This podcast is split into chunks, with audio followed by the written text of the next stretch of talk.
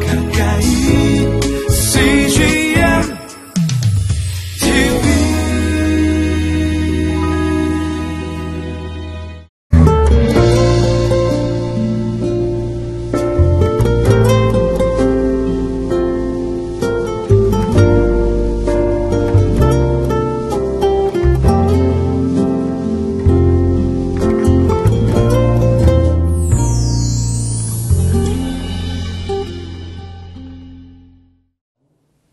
샬롬.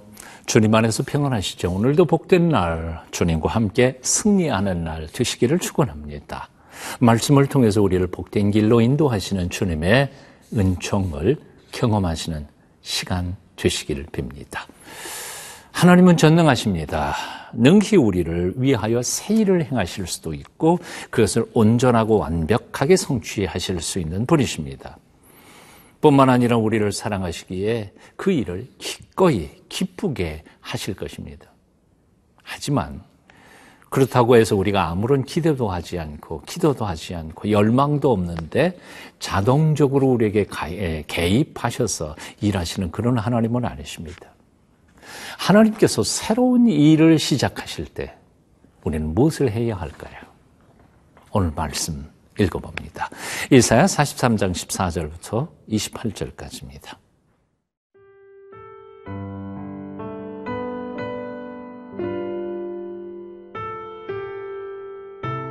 이사야 43장 14절에서 28절 말씀입니다.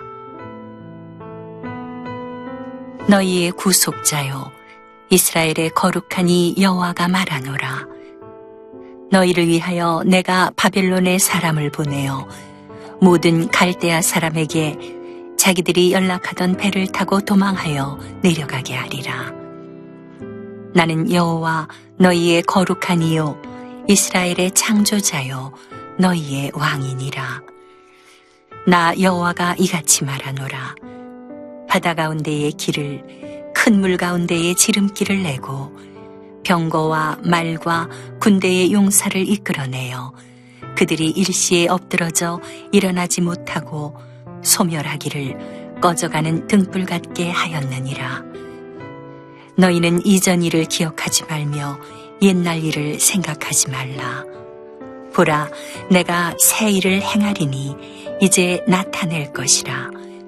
너희가 그것을 알지 못하겠느냐?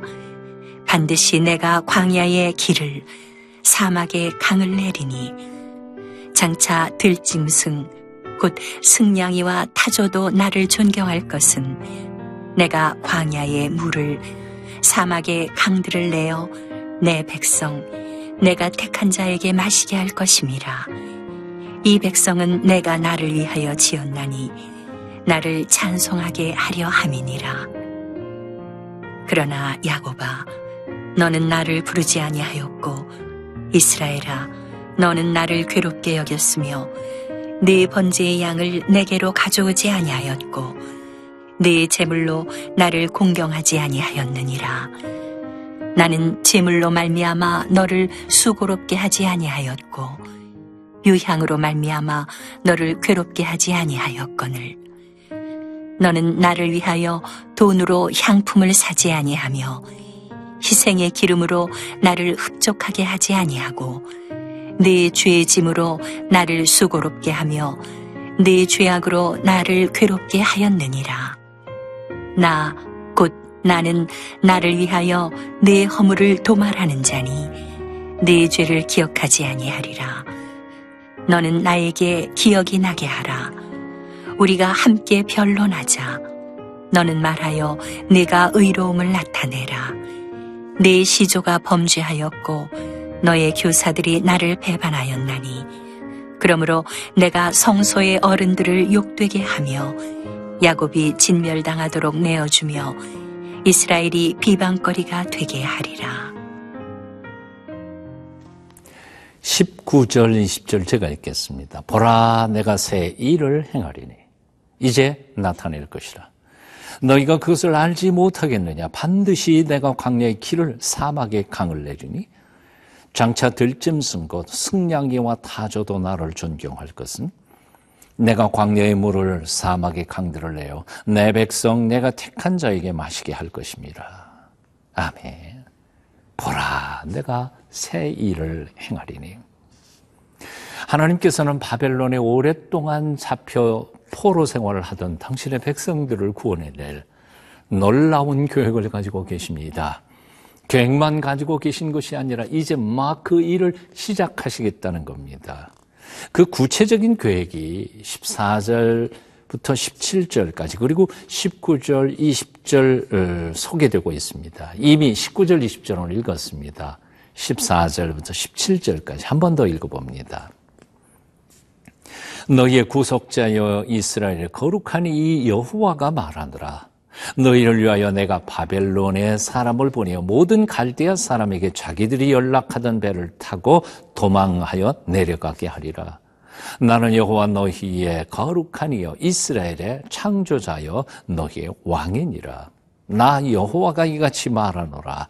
바다 가운데 길을 큰물 가운데 지름길을 내고 병고와 말과 군대의 용사를 이끌어내어 그들이 일시에 엎드러져 일어나지 못하고 소멸하기를 꺼져가는 등불 같게 하였느니라. 예.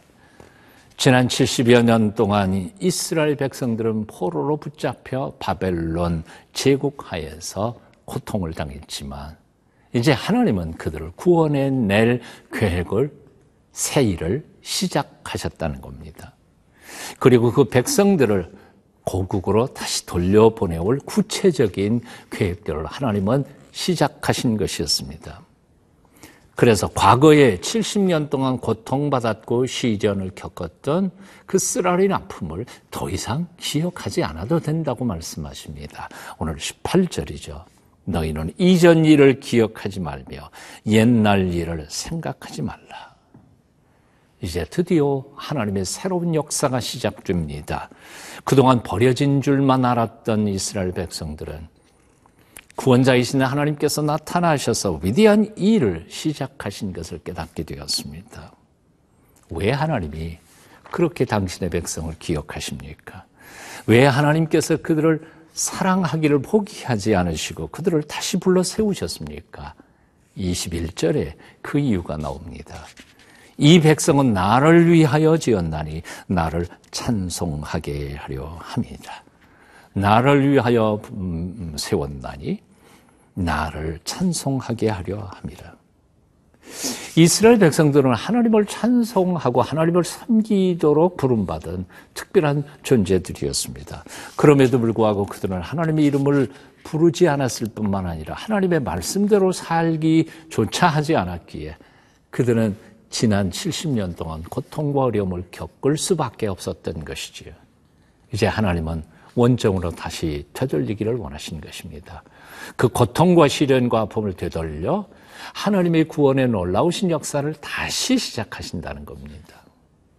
여러분, 혹시 요즘 많이 힘들고 어렵습니까? 그 시련의 원인을 생각해 보신 적이 있으십니까? 내가 하나님의 은혜를 받았다는 사람으로서 하나님의 은총 안에서 살지 못했던 지난날을 회개하며 나를 불러 세우시는 하나님의 목적과 그 뜻을 되새기며 그분을 찬송하기를 시작하지 않으시겠습니까? 하나님의 회복이 빨리 빨리 이룰 것이라고 믿습니다. 그분을 바라보십시오. 찬양하십시오. 나를 찬양의 제사를 드리는 제사장으로 불러주셨음을 기억하십시오.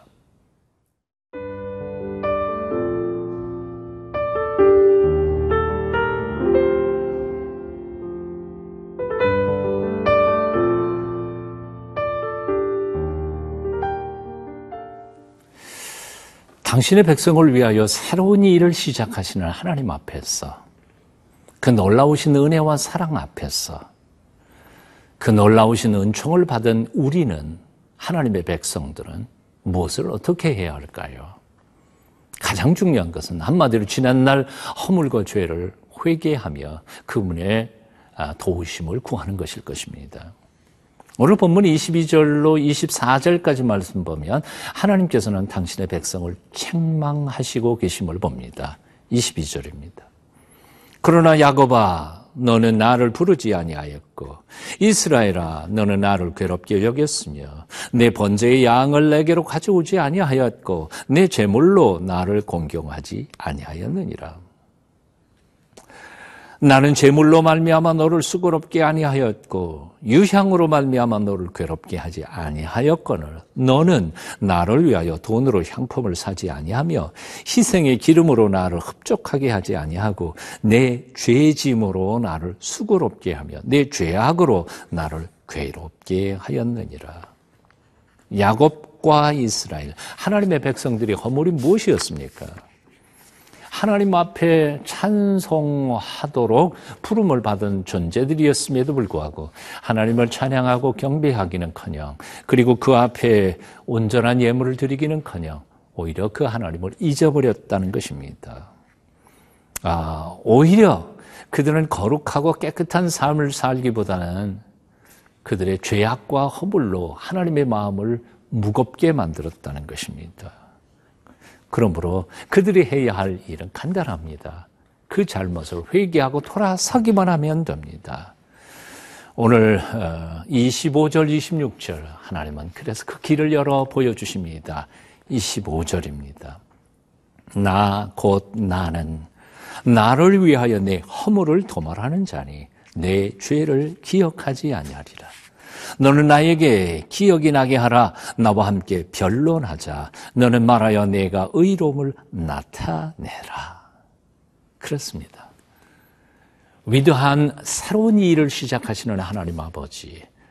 바로 우리를 위하여 새로운 구원의 역사를 시작하시는 하나님 아버지 앞에 우리가 할 수 있는 일 딱 하나밖에 없습니다. 잘못했습니다 하고 회개하는 것입니다. 바로 살겠습니다 하고 결단하는 것입니다. 이제부터 하나님께서 내게 주시었던 그 소명, 하나님을 경배하고 찬양하면서 살아가는 제사장의 삶을 똑바로 살겠습니다. 결단할 때 하나님께서는 그것으로 족하십니다. 고쳐주실 것입니다. 회복해 하실 것입니다. 새롭게 하실 것입니다. 하나님의 놀라우신 새로운 역사가 수천 년 전에 이스라엘 백성들에게 뿐만 아니라 오늘 이 시대에도 우리를 위하여 하나님은 준비하고 계십니다. 내가 그분 앞에 나아가 엎드리기만 한다면 오늘이 바로 그날일 수 있습니다. 엎드리십시오. 찬양하십시오. 결단하십시오. 하나님께서 회복시켜 주실 것입니다. 기도하겠습니다. 죽어마땅한 저희를 끝까지 참아 기다리시며 우리의 허물과 죄를 용서하시고 우리를 하나님의 거룩한 자녀로 다시 받아주시는 사랑의 아버지 하나님을 찬양합니다. 오늘도 그 무한하신 긍휼과 사랑을 믿고 감히 엎드려 구하오니 우리를 다시 한번 하나님의 거룩한 일꾼으로 세워주시고 받아 주시옵소서. 예수님 이름으로 기도합니다. 아멘.